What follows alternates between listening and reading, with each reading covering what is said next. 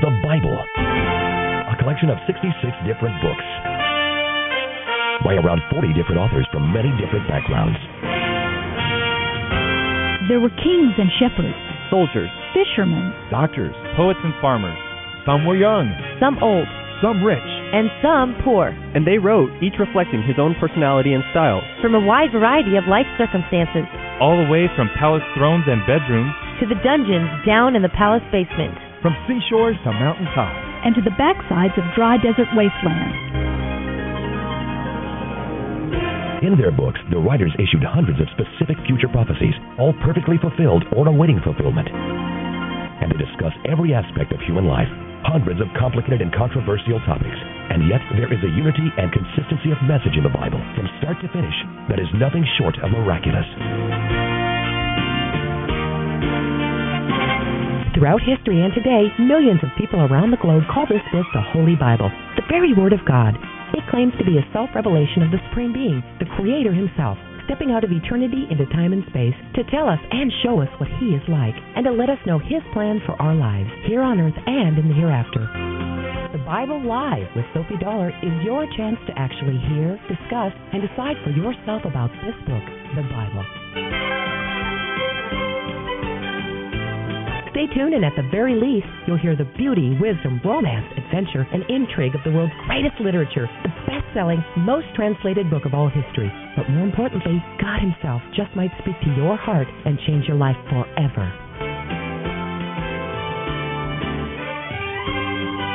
Now, here's the host of the Bible Live, Sophie Dollar.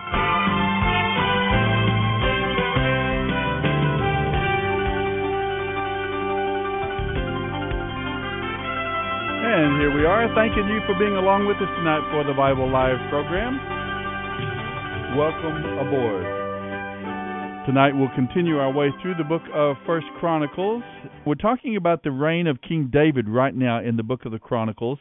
We're looking at Israel as a type of the church the earthly covenant that God had with an earthly people that we come to know as Israel, the descendants of Abraham, Isaac, and Jacob, Jacob whose name was changed to Israel, thus the children of Israel, Israel which means those who wrestled with God, so we see God giving an earthly example through and with this people of his dealings, of his salvation, of his redemptive plan for all of humanity.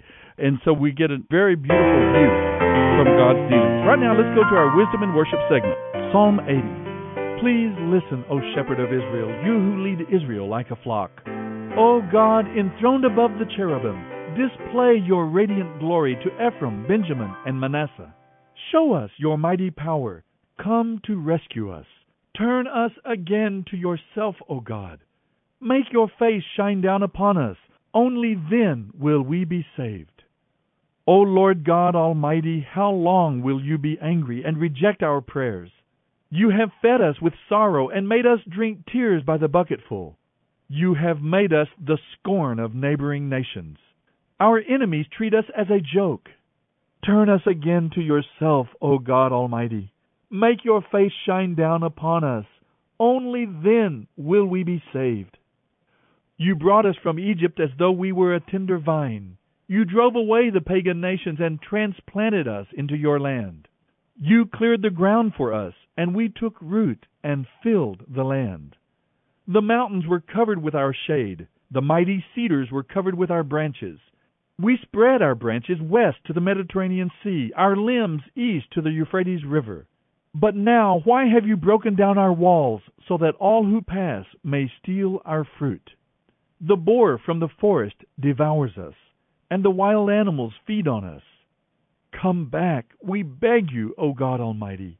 Look down from heaven and see our plight. Watch over and care for this vine that you yourself have planted, this son that you have raised for yourself. For we are chopped up and burned by our enemies. May they perish at the sight of your frown. Strengthen the man you love, the son of your choice. Then we will never forsake you again. Revive us so we can call on your name once more. Turn us again to yourself, O Lord God Almighty. Make your face shine down upon us. Only then will we be saved. End of reading Psalm 80.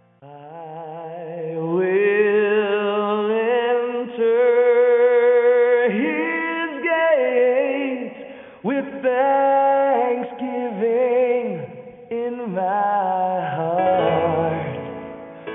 You're listening to the Bible Live with Soapy Dollar.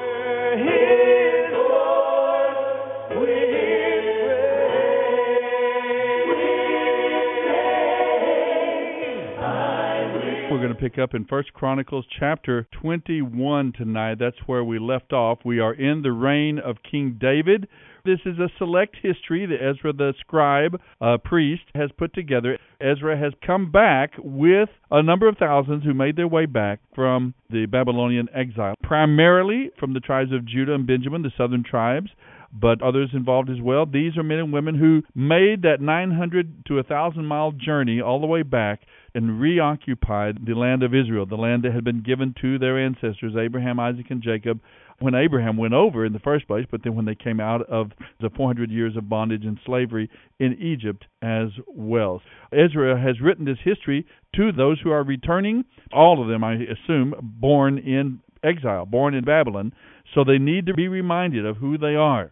This comes at such a good time for us as Americans because we are going to through a period of reevaluation. America is having to decide in these days that you and I are living, America is deciding again what kind of nation we will be. Our traditional values and foundations are being attacked, are being thrown overboard, are being discarded by those in the political world and those in our society who do not want that legacy, that relationship that we have as a nation, uh, traditionally, historically, with God as part of our cultural reality. We are going through somewhat what Israel went through. Even in our psalm tonight, it was a prayer for revival and restoration after a time of destruction and decline. So uh, these are very relevant to us tonight. Now we're going to pick up, as I said, in First Chronicles chapter 21. Again, we are in the time of David starting out with the time that David take a census that he should not have been taking that census, and we'll hear about it on the Bible. First Chronicles 21 1 through 24 31. First Chronicles 21. Satan rose up against Israel and caused David to take a census of the Israelites. David gave these orders to Joab and his commanders Take a census of all the people in the land, from Beersheba in the south to Dan in the north, and bring me the totals so I may know how many there are. But Joab replied, May the Lord increase the number of his people a hundred times over. But why, my lord, do you want to do this? Are they not all your servants? Why must you cause Israel to sin? But the king insisted that Joab take the census. So Joab traveled throughout Israel to count the people. Then he returned to Jerusalem and reported the number of people to David. There were one million one hundred thousand men of military age in Israel, and four hundred seventy thousand in Judah. But Joab did not include the tribes of Levi and Benjamin in the census because he was so distressed at what the king had made him do. God was very displeased with the census, and he punished Israel for it. Then David said to God, I have sinned greatly and shouldn't have taken the census. Please forgive me for doing this foolish thing. Then the Lord spoke to Gad, David's seer. This was the message Go and say to David, This is what the Lord says I will give you three choices. Choose one of these punishments, and I will do it. So Gad came to David and said, These are the choices the Lord has given you. You may choose three years of famine, three months of destruction by your enemies, or three days of severe plague as the angel of the Lord brings devastation throughout the land of Israel. Think this over and let me know what answer to give the Lord. This is a desperate situation, David replied to Gad, but let me fall into the hands of the Lord, for his mercy is very great do not let me fall into human hands. So the Lord sent a plague upon Israel, and 70,000 people died as a result. And God sent an angel to destroy Jerusalem. But just as the angel was preparing to destroy it, the Lord relented and said to the death angel, Stop! That is enough! At that moment the angel of the Lord was standing by the threshing floor of Araunah the Jebusite. David looked up and saw the angel of the Lord standing between heaven and earth with his sword drawn, stretched out over Jerusalem. So David and the leaders of Israel put on sackcloth to show their distress and fell down with their faces to the ground. And David said to God, I am the one who called for the census. I am the one who has sinned and done wrong. But these people are innocent. What have they done? O Lord my God, let your anger fall against me and my family but do not destroy your people. Then the angel of the Lord told Gad to instruct David to build an altar to the Lord at the threshing floor of Araunah the Jebusite. So David obeyed the instructions the Lord had given him through Gad. Araunah, who was busy threshing wheat at the time, turned and saw the angel there. His four sons who were with him ran away and hid. When Araunah saw the king approaching, he left his threshing floor and bowed to the ground before David. David said to Araunah, Let me buy this threshing floor from you at its full price. Then I will build an altar to the Lord there so that he will stop the plague. Take it, my lord, and use it as you wish, Araunah said to David. Here are oxen for the burnt offerings, and you can use the threshing tools for wood to build a fire on the altar. And take wheat for the grain offering. I will give it all to you. But the king replied to Araunah, No, I insist on paying what it is worth. I cannot take what is yours and give it to the Lord. I will not offer a burnt offering that has cost me nothing. So David gave Araunah six hundred pieces of gold in payment for the threshing floor. David built an altar there to the Lord and sacrificed burnt offerings and peace offerings. And when David prayed, the Lord answered him by sending fire from heaven to burn up the offering on the altar. Then the Lord spoke to the angel, who put the sword back into its sheath. When David saw that the Lord had answered his prayer, he offered sacrifices there at Araunah's threshing floor. At that time the tabernacle of the Lord and the altar that Moses made in the wilderness were located at the hill of Gibeon. But David was not able to go there to inquire of God because he was terrified by the drawn sword of the angel of the Lord. You're listening to the Bible Live with Soapy Dollar. First Chronicles 22. Then David said, This will be the location for the temple of the Lord God and the place of the altar for Israel's burnt offerings. So David gave orders to call together the foreigners living in Israel, and he assigned them the task of preparing blocks of stone for building the temple of God. David provided large amounts of iron for the nails that would be needed for the doors in the gates and for the clamps, and more bronze than they could ever weigh. He also provided innumerable cedar logs, for the men of Tyre and Sidon had brought vast amounts of cedar to David. David said, My son Solomon is still young and inexperienced, and the temple of the Lord must be a magnificent structure, famous and glorious throughout the world. So I will begin making preparations for it now. So David collected vast amounts of building materials before his death. Then David sent for his son Solomon and instructed him to build a temple for the Lord the God of Israel. I wanted to build a temple to honor the name of the Lord my God, David told him. But the Lord said to me, You have killed many men in the great battles you have fought. And since you have shed so much blood before me, you will not be the one to build a temple to honor my name. But you will have a son who will experience peace and rest. I will give him peace with his enemies in all the surrounding lands. His name will be Solomon, and I will give peace and quiet to Israel during his reign. He is the one who will build a temple to honor my name. He will be my son, and I will be his father, and I will establish the throne of his kingdom over Israel forever. Now, my son, may the Lord be with you and give you success as you follow his instructions in building the temple of the Lord your God. And may the Lord give you wisdom and understanding that you may obey the law of the Lord your God as you rule over Israel. For if you carefully obey the laws and regulations that the Lord gave to Israel through Moses, you will be successful. Be strong and courageous. Do not be afraid or lose heart. I have worked hard to provide materials for building the temple of the Lord. Nearly 4,000 tons of gold, nearly 40,000 tons of silver, and so much iron and bronze that it cannot be weighed. I have also gathered lumber and stone for the walls, though you may need to add more. You have many skilled stonemasons and carpenters and craftsmen of every kind available to you. They are expert goldsmiths and silversmiths and workers of bronze and iron. Now begin the work, and may the Lord be with you. Then David ordered all the leaders of Israel to assist Solomon in this project. The Lord your God is with you, he declared. He has given you peace with the surrounding nations. He has handed them over to me, and they are now subject to the Lord and his people. Now seek the Lord your God with all your heart. Build the sanctuary of the Lord God, so that you can bring the ark of the Lord's covenant and the holy vessels of God into the temple, built to honor the Lord's name. You're listening to the Bible Live with Soapy Dollar. 1 Chronicles 23. When David was an old man, he appointed his son Solomon to be king over Israel. David summoned all the political leaders of Israel, together with the priests and Levites, for the coronation ceremony.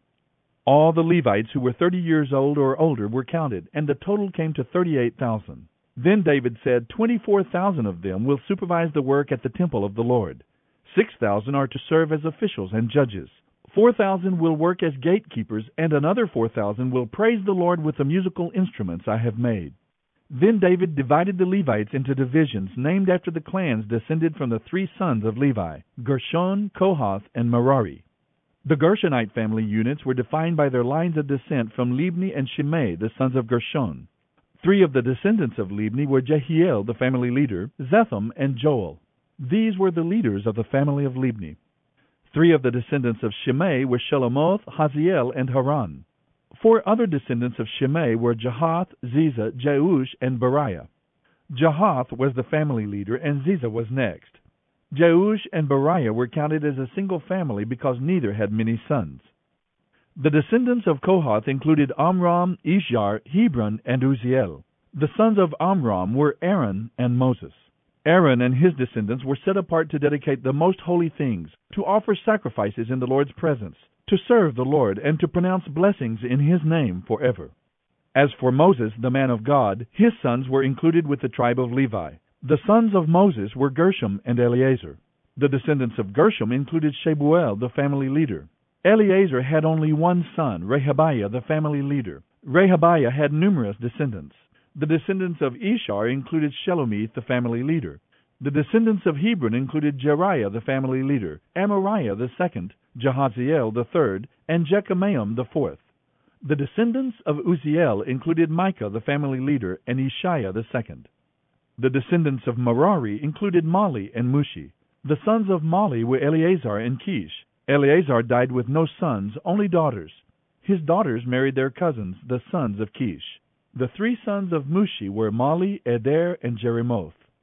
These were the descendants of Levi by clans, the leaders of their family groups registered carefully by name. Each had to be twenty years old or older to qualify for service in the house of the Lord. For David said, The Lord the God of Israel has given us peace, and he will always live in Jerusalem. Now the Levites will no longer need to carry the tabernacle and its utensils from place to place.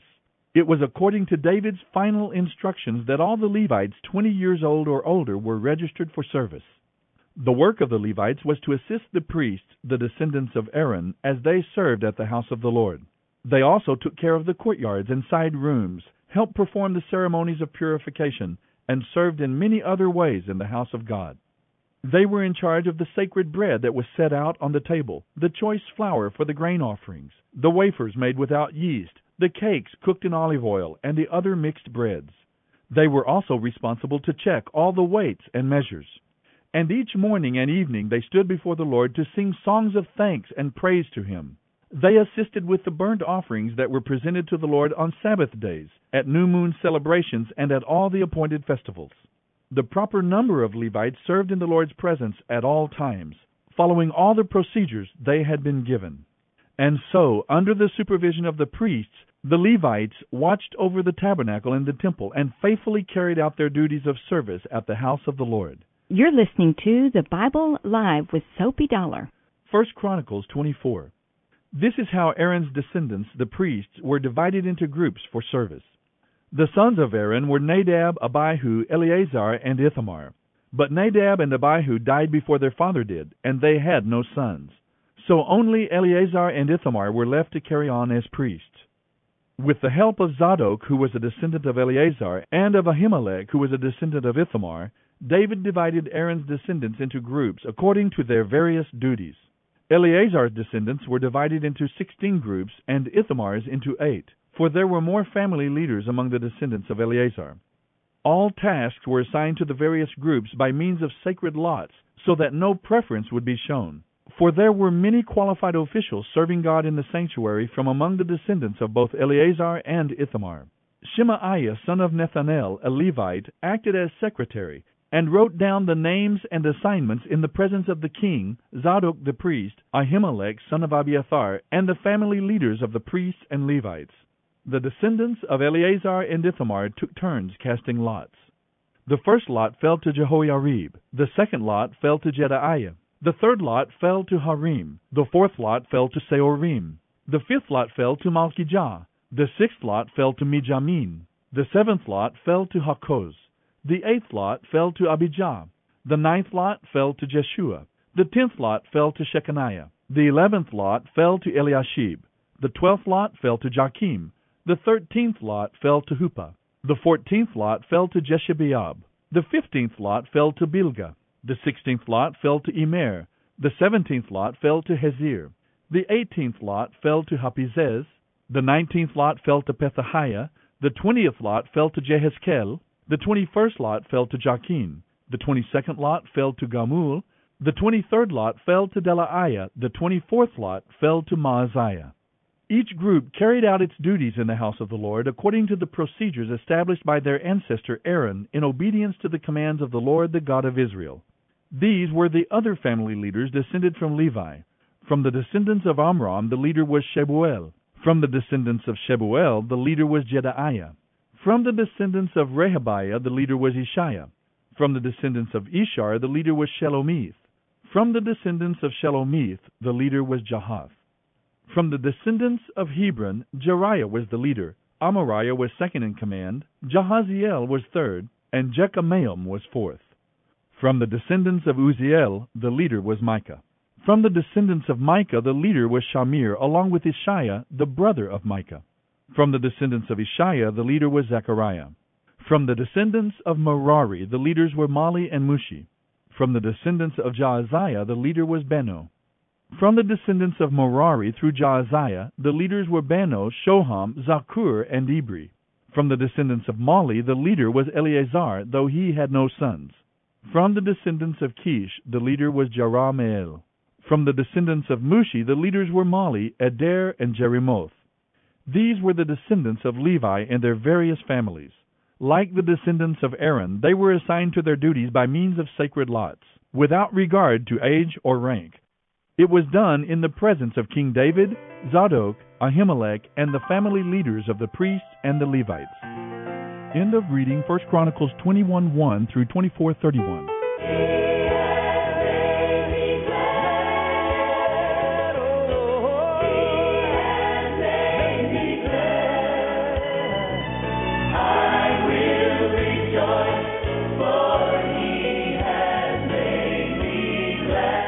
You're listening to the Bible Live with Sophie Dollar.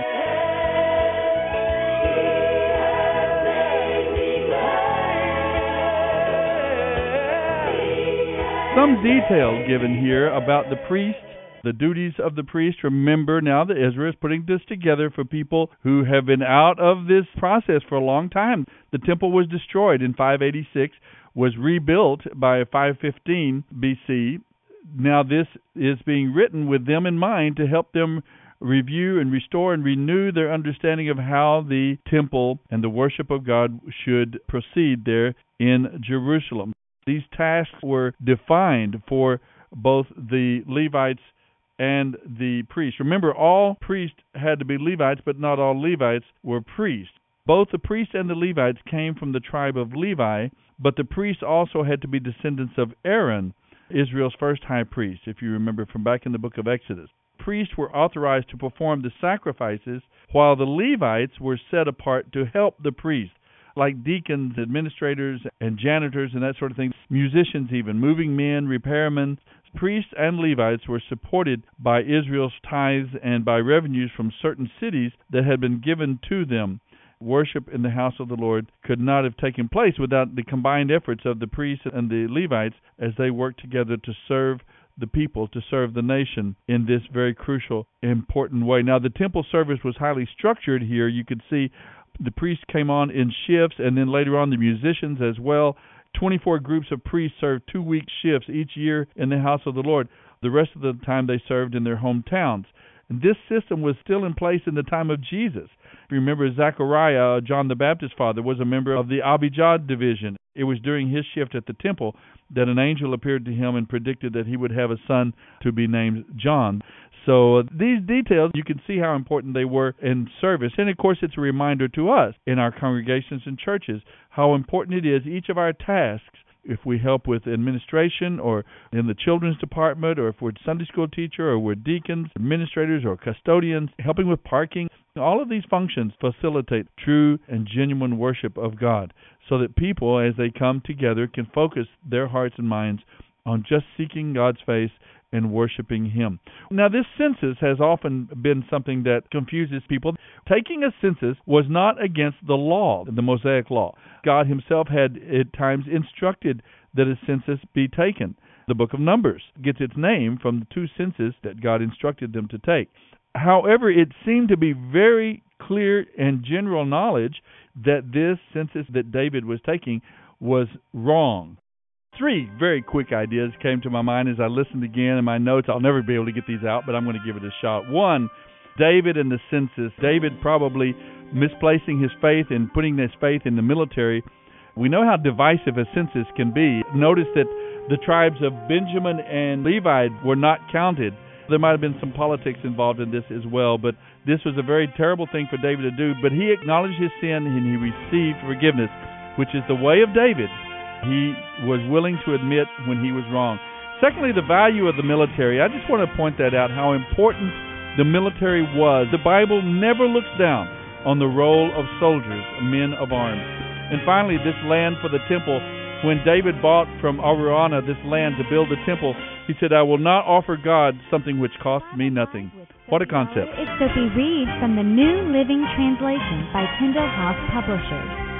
The Bible Live is dedicated to helping promote spiritual revival across America, and your prayers and financial support are needed. Please mail your tax deductible gift to the Bible Live Post Office Box 18888. That's the Bible Live P.O. Box 18888, San Antonio, Texas 78218. You may also make credit card donations at the ministry website, thebiblelive.com. Now, don't forget, join us each weekday for the Bible Live with Soapy Dollar. Start today, and in one year's time, we will read and respond together to the entire Bible. Let the most important word you hear each day be God's Word.